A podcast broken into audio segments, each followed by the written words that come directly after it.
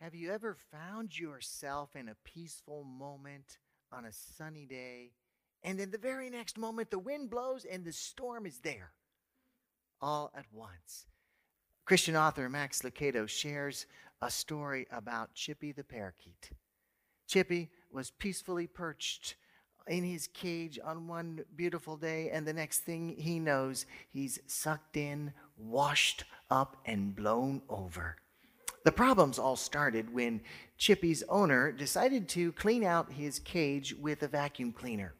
So she took off the attachment to the vacuum cleaner and had no sooner stuck the, the, the attachment into the cage when the telephone rang. Instinctively, she picked up the telephone, and before she had hardly said hello, soup, there went Chippy, sucked into the vacuum cleaner. She was stunned and gasped at what had happened, so she turned off the vacuum cleaner, put the phone down, and got into uh, the machine, and there was there was Chippy. He was he was stunned but still alive.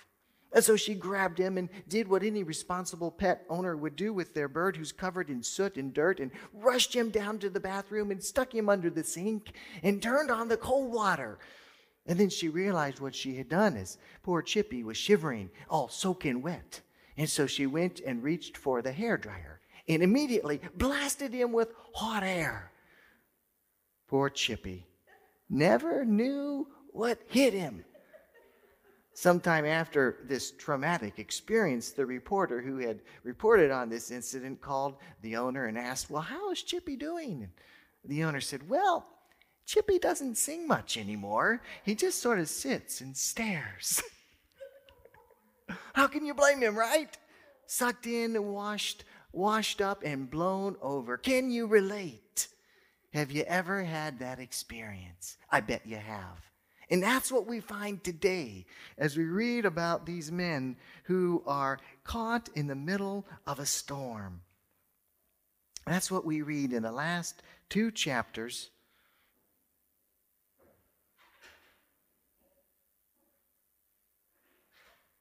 Right, we're going to go this way, I guess. Okay, the last two chapters in the book of Acts. Uh, and just to kind of bring you up to speed, we are, of course, continuing in the book of Acts. And guess what? We're in chapter 27. And do you know how many chapters the book of Acts has? 28. So we're on the last two chapters. Uh, I don't know if that brings a great joy to you or not, but uh, we are making progress. We're not going to cover it all today. There's still more to come, but we're in Acts chapter 27. And as you know, Paul has been arrested, he's been put on trial. And it's not a good situation for Paul. The only thing he can do to try to get out, because there are people who are out to kill him, literally out to kill him, is to appeal to Caesar in hopes that he might get a fair trial. Now, that says a whole lot about what was going on in that day just there. He's hoping to get a fair trial. And so he's loaded onto a ship. He's got to go to Rome, and along with other prisoners, and they start their journey. Now, it's kind of late in the season for doing this kind of trip. And so the weather, the weather starts to get bad, really bad actually. Anybody with any common sense about sailing and weather would say, hey, it's time to stop. We need to stop right here. And Paul says so. Paul encourages them to stop because the line, it's potentially dangerous. But do they listen to Paul? Of course not. They don't. And so let's pick up from Acts chapter 7, where Paul boards the ship and they all set sail for Rome. Acts chapter 27 from verse 1.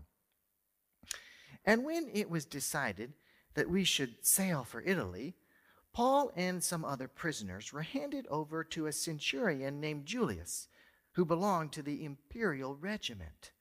We boarded a ship from the Adramyttium, about to sail for ports along the coast of the province of Asia, and we put out to sea.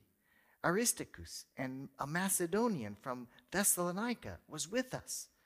The next day we landed at Sidon, and Julius, in kindness to Paul, allowed him to go to his friends so that they might provide for his needs. From there, we put out to sea again and passed to the lee of Cyprus because the winds were against us. When we had sailed across the sea off the coast of uh, Cilicia and Pamphylia, we landed at Myra in Lycia. There, the centurion found an Alexandrian ship sailing for Italy and put us on board. We made slow headway for many days and had difficulty arriving off Cnidus when the wind did not allow us to hold our course, and we sailed to the lee of Crete opposite Salmone. We moved along the coast with difficulty and came to a place called Fair Havens, near, near the town of Lasea. Much time had been lost, and sailing had already become dangerous because by now it was the day after atonement. So Paul warned them Men, I can see that our voyage is going to be disastrous and bring great loss to ship and cargo into our own lives also. But the centurion, instead of listening to what Paul said, followed the advice of the pilot and the owner of the ship, since the harbor was unsuitable to winter in. The majority, majority decided that we should sail on, hoping to reach Phoenix and winter there. There was a harbor in Crete facing both southwest and northwest. When a gentle south wind began to blow, they saw their opportunity, so they weighed anchor, anchor and sailed along the shore of Crete. Before very long, a wind of hurricane force called the northeaster swept down from the island. The ship was caught by the storm and could not head into the wind, so we gave way to it and were driven along. As we passed to the lee of a small island called Cauda, we were hardly able to make the lifeboat secure. So the men hoisted it aboard. Then they passed ropes under the ship itself to hold it together because they were afraid they would run aground on the sandbars of Syrtis. They lowered the sea anchor and let the ship be driven along. We took such a violent battering from the storm that the next day they began to throw the cargo overboard. On the third day, they threw the ship's tackle overboard with their hands. When neither sun nor stars appeared for many days and storm continued raging, we finally gave up all hope of being saved. After they had gone a long time without food, Paul stood up before them and said, Men, you should have taken my advice not to sail from Crete. Then you would have spared yourselves this damage and loss. But now I urge you to keep up your courage because not one of you will be lost, only the ship will be destroyed. Last night, an angel of, of the God to whom I belong and whom I serve stood beside me and said, Do not be afraid, Paul. You must stand trial before Caesar, and God has graciously given you the lives of all who sail with you. So keep up your courage, men, for I have faith in God that it will happen just as he told me. Nevertheless, we must run aground on some island. And so, that is our passage from Acts chapter 27, which is probably one of the most descriptive passages in the entire book of Acts. It starts with the words we. However, we see the words we in the book of Acts, we know that it means that Luke, who's the author, is along for the journey. And when Luke is along, Luke loves to, to tell a clear story. He loves the details. And so when Luke's on board, it get, the parts of Acts get very detailed because Luke is telling us everything. And in this passage is great because he's super clear. He tells us all about the, the nature of the ships, the sailing practices, the sailors' experiences, and all the stops they make along the way. If you like details, be glad that, that Luke is on board this part of the journey. But in these details, we see the true beauty of the message. Because the lesson of Acts chapter 27 is not primarily that God delivered 276 men from the Adriatic Sea. The lesson for you and for me is that God delivers us from the storms of life. You see, there are times Jesus himself promised that then there will be times when the rain comes and the winds come and the streams rise and the wind, the currents blow against us. Storms will come into everybody's life, and God is faithful when they do. We can and we should trust Him completely. That way, we can be prepared for the storms. Because how we respond to the storm actually makes a difference. You never know who's watching. You, as you face the storm, you never know how God is using the storm not only to strengthen you, but to do kingdom work around you. John Wesley, the famous evangelist from the 18th century, shares about a time when he was crossing the Atlantic uh, Ocean. Back in those days, of course, everything was by ship. And John Wesley was not a, a man to be considered faint at heart. He was a courageous pioneer and sharing God's word. But he shares about this occasion when a storm came out of nowhere. A frightening storm tossed their boat back and forth. John and his friends immediately headed into their bedrooms and, and clung to their, their beds, the only thing solid in their rooms. But then John noticed there was a group of Moravians who didn't seem to be bothered by the storm. They continued their daily practice of worship and prayer on the deck of the ship. John noticed how these men handled the storm. He realized that they were their faith was truly waterproof. And from that moment on, John prayed that his faith would be similar, that he would weather the storms of life in the most confident way. You see, the way we respond to the storm and God's work in our lives makes a difference in the kingdom of God. And that's one more reason to know storm tactics. So that's what we're going to cover today, this afternoon. I hope you came and you're ready for this because we're going to look at storm tactics. How do you face the storms of life? People who are prepared for storms learn they learn storm tactics, methods for coping, even thriving when things go wrong. We see one of these storm tactics in verse 13. It says, When a gentle south wind began to blow, they saw their opportunity. So they weighed anchor and sailed along the shore of Crete. Before very long, a wind of hurricane force called the Northeaster swept down from the island. The ship was caught by the storm and could not head into the wind. So we gave way to it and were driven along. This passage reveals one of the most basic lessons about sailing and about life. When storm comes, when the storm comes, head into the waves if at all possible. Now, I'm not much of a boat person. I, I don't think I've actually, I don't know, I've never even really been sailing. I've, I've been on a boat that I can count maybe the number of fingers I have on this hand. So, but I understand as, as I've researched this, that, that this is a true, this is a true sailing truth. When uh, it's a fishing boat, if it's a canoe, if it's a sailboat, the best way to handle the waves is to face them head on, to go directly into them. The greatest danger is when you kind of haphazardly turn to the side and when you're not prepared. Because that's when the waves come. That's when the boat is tempted to capsize and turn completely over. If you don't pay attention to the waves, if you don't anticipate and take control of the boat, if you don't face the waves, the boat will swamp and you will fall into dangerous waters. Same is true about our life. If we don't face the problems, the storms, they will overtake you. You never solve anything by ignoring the problems. You know, it's, it's important to know the problems don't of life just don't go away. So ignoring problems and challenges is not going to solve them. The best way to face our problems is to deal with them head on. If there's an issue in your life, don't think for a moment it's just going to go away or somehow you're just going to make it through it. When the clouds begin to form in the sky, it's best to take immediate action. I often find that the Holy Spirit works in our life in this way, often sending us a warning, alerting our attention to something.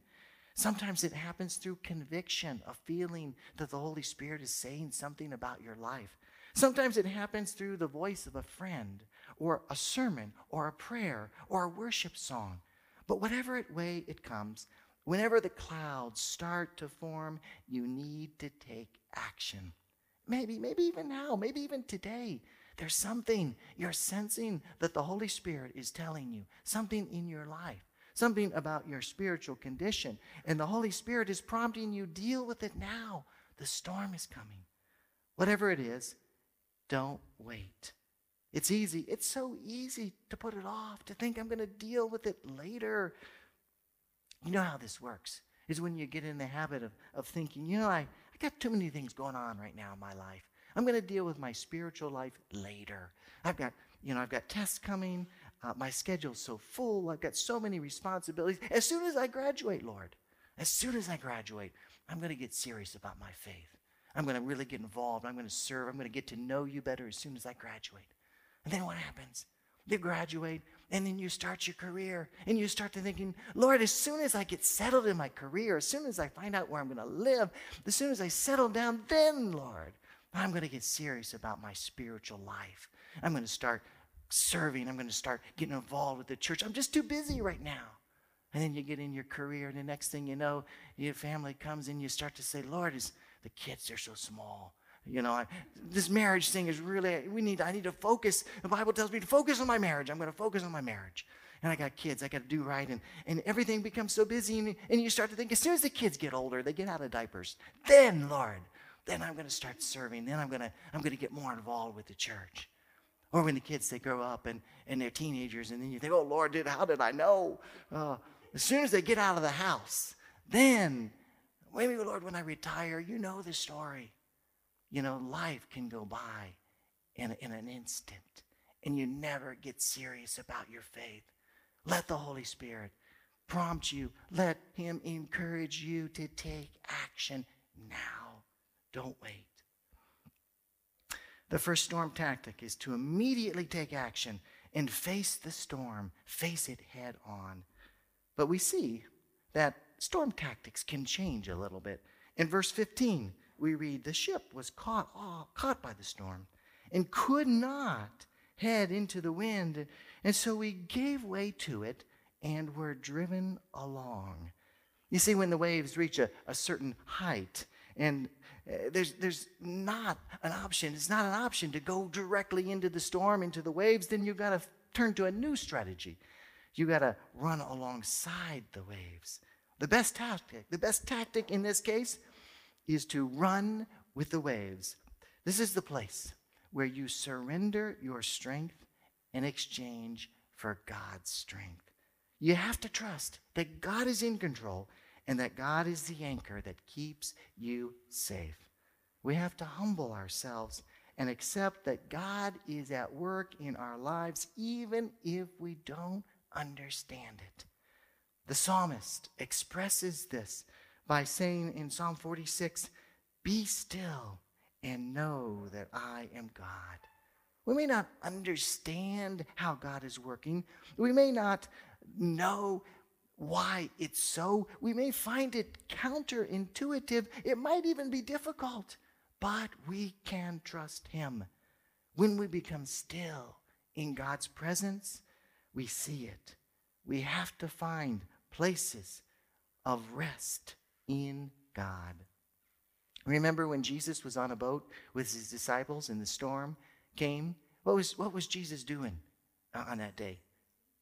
He was sleeping. Have you ever wondered, how is it that Jesus can, can sleep in a storm like that? Sometimes you think, well, he must have been really tired, right? Yeah, I'm sure he was tired enough. But that's not really the indication of what the Bible gives to us. The indication is that Jesus had such confidence in his relationship with God that he could rest even in the most difficult place.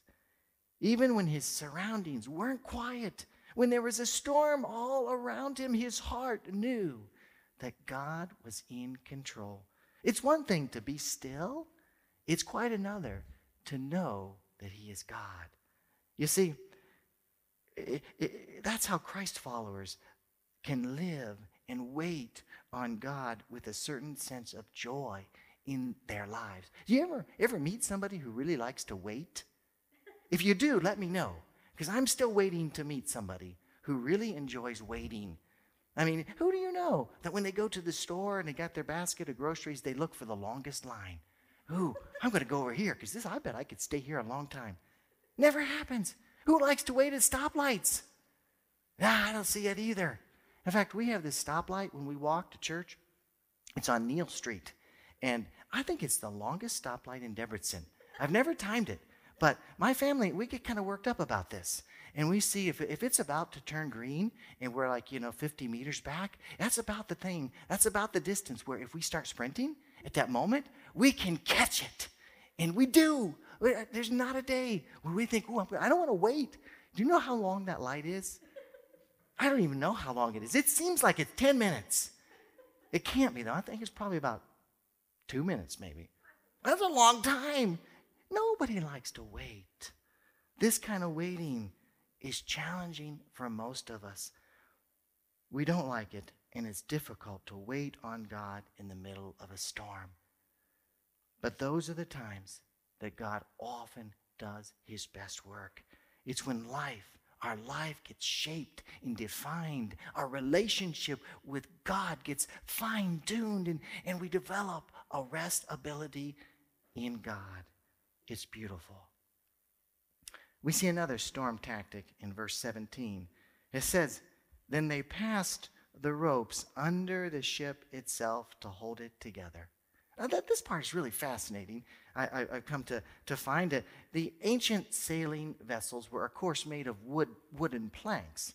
But then they had a material that was called oakum that was actually driven in between the joints.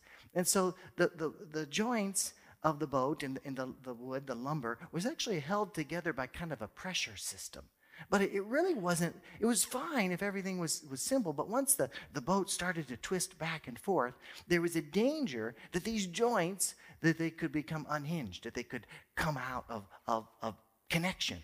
And, and if the joints come out of connection, it means everything falls apart. All the lumber just dissipates. It's crazy.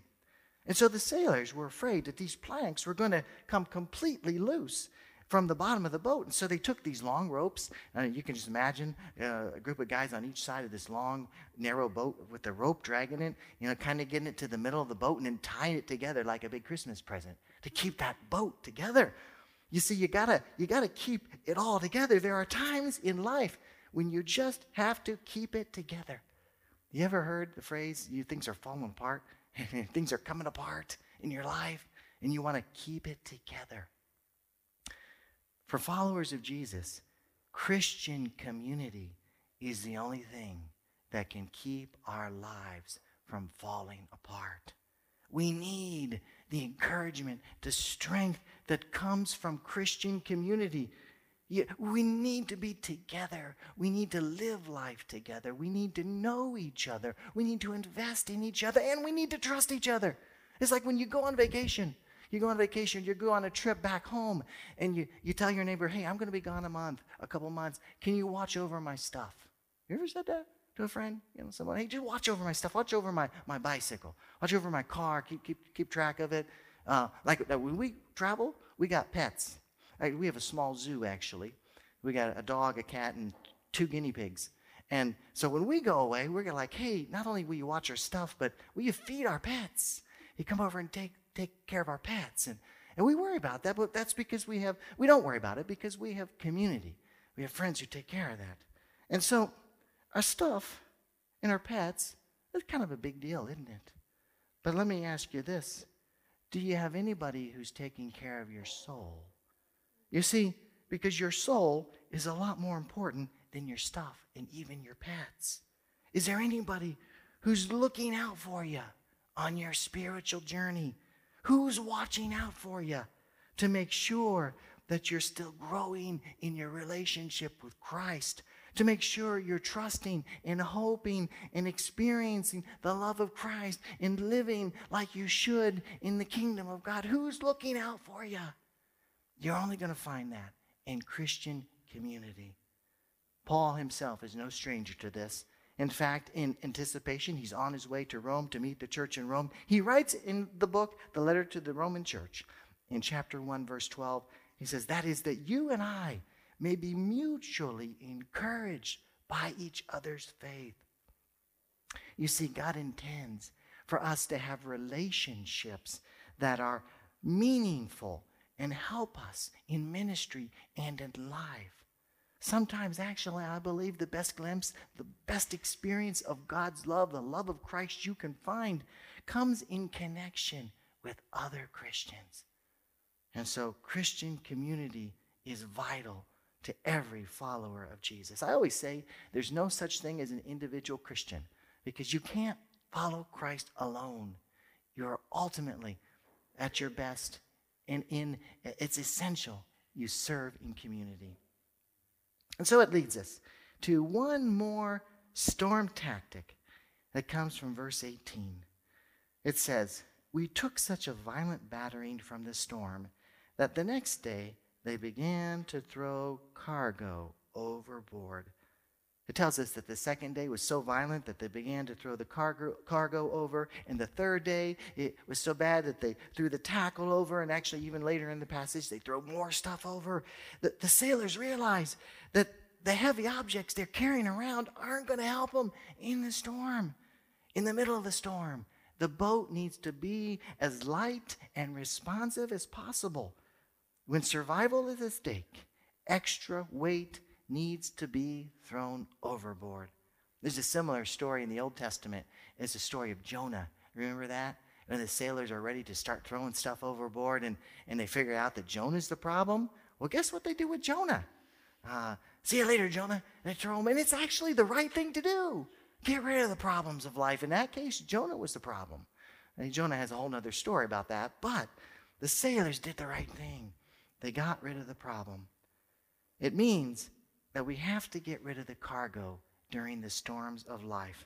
I believe that any Christian life is a call to live simply and uh, to, to live light, to have a, a ship that's easy to navigate. But it's especially true during the storms. Sometimes our stuff, our junk, our commitments, they weigh us down so much that we are unable to move. And so it means we need to examine every area of our lives to see what's getting in the way of our relationship with Jesus. I mean, let's face it, how easy is it that our lives become filled with too many responsibilities, too many obligations, too many distractions, too many things we're carrying around in our boat that we just don't have time for our relationship with Jesus. And so when the storm is there, a storm tactic, before the storm comes, focus on the only thing that matters our relationship with Jesus. Whatever stands in the way, whatever hinders your spiritual growth, whatever competes for your devotion with Jesus, it's time to throw it overboard. Maybe you can do that even today. Make your ship a little bit lighter. Throw something out of the boat. In chapter 7, um, chapter 27, verse 20, we read one of the saddest and most power packed passages in the entire Bible. It's sad, I believe, whenever people give up hope. Yet, God uses the storms to clear off the deck, and He uses them to help us to depend on God. Verse 20 says, When neither sun nor stars appeared for many days, and the storm continued raging we finally gave up all hope of being saved. And that's when God sent the angel. Isn't God's timing always perfect? He is the God of time, and therefore his time is always the perfect time. I love that. He could have sent the angel anytime. He could have sent the angel a day before, Paul, before they started to get too discouraged. He could have sent them a week ahead of time. The angel said, Paul, this is coming. He could have sent the angel before Paul and the men ever left. The angel could have said, Hey, you guys, you're going to have a shipwreck, but hang in there. It's going to be okay. It's going to be fine. But he didn't. He didn't send the angel then. He didn't send it a week. He waited until they gave up hope of being saved by themselves. They were finally ready to receive the help God was willing to give. You see, they'd done everything they could. They trimmed the sails, they dumped the cargo, they cleared the decks, they did everything that was humanly possible. And it wasn't until they exhausted everything that God said, okay, now you're ready to be saved. Now I'm going to tell you it's going to be okay. Now I'm going to save you. It's what I call a moment of surrender. You know, we, we talk about surrender uh, to, to the Lord, and it's, it's, it's, it's a military term, really. It's, you know, if you're on a battlefield and you got two armies competing with each other and one of them raises the white flag, it means they're going to stop the aggression. They're going to stop the war. They're going to stop the battle and just take whatever the, the other one gives. Well, the same is true in our relationship with God. At some point, we've got to get to the place where we hoist the white flag of surrender. We stop doing battle against God because until that day, we are battling God. And we got to stop battling God and let the Lord of life change our life. Let Him do the battle for us so that we would be changed, so that we would let God have His way with our life. Now, if we were going to read the book, the rest of the book of Acts, which I'm not. but if we were, I'll give you a little insight. The rest of this chapter, if you want to peek ahead, I won't tell next week's preacher uh, that you did so. But they all do make it to shore. Uh, not as expected, but they do make it safely. You see, God's plan is always the best plan. And this is the story of God saving people. But yet, it's the story that's connected to the most complete story of God saving people, which happened when Jesus gave up his life on a cross. Through his death and resurrection, Jesus saves, has the ability, and offers to all who would listen the opportunity to be saved and set free. And so you need to know this. No matter what the situation is, no matter how hard the storm seems to be, God is at work for those who love Him. And even when you can't see it, God, He's working. And you can know that He is at work.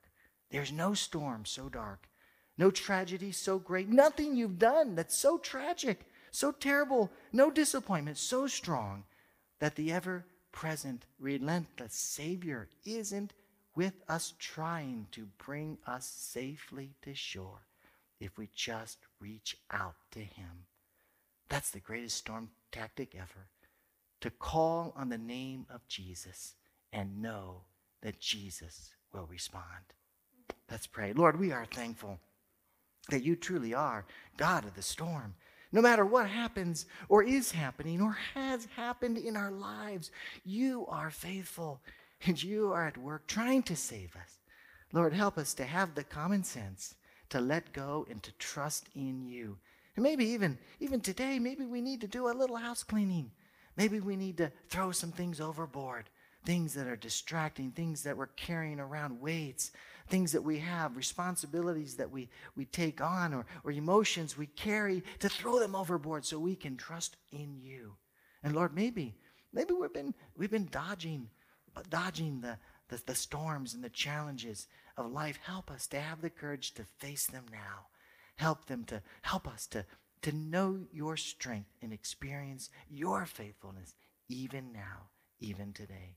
We thank you and we pray all this in the name of Jesus our Lord.